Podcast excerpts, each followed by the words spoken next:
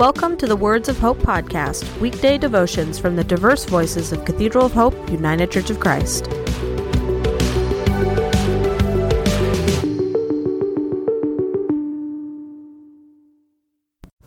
The devotion for today, Friday, August 25th, 2023, was written by Jonathon McClellan and is narrated by Beth Wilson.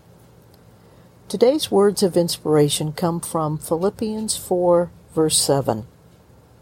And the peace of God, which transcends all understanding, will guard your hearts and your minds in Christ Jesus. Hear today's words of hope. The peace of God does not exist in a time or place, is not defined by how we feel at any given moment but is the companion that travels with us on a journey with two roads. One road is traveled internally, and the other externally. If peace existed in a specific time and place, then we could not exist outside of it. If peace were defined by how we feel, then we would have no reassurance when our feelings changed. Jesus promised to give us his peace, and at the same time, aforehand told us that we would face trials and tribulations. To understand that we can have peace with tribulation, we must first understand how the peace of God differs from human peace. God's gift of peace is the reassurance of God's presence in our lives. In essence, it is because of that presence that we do indeed have peace. The companionship of the Christ, Spirit, and God's loving hands that cover us bears fruit in us unto peace. This great love works in our lives, fulfilling God's purpose to prosper us. It is not limited nor temporary. Even in the depths of despair, God, our peace, is with us. Our helper leads us to victory over the battles we fight every day in our hearts.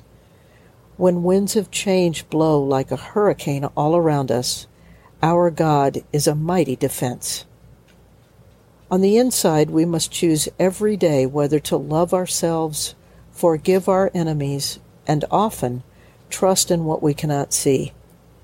God is speaking to our hearts every day, and we must choose to listen or not to listen. On the outside, we face a world that, with every revolution, brings new trouble.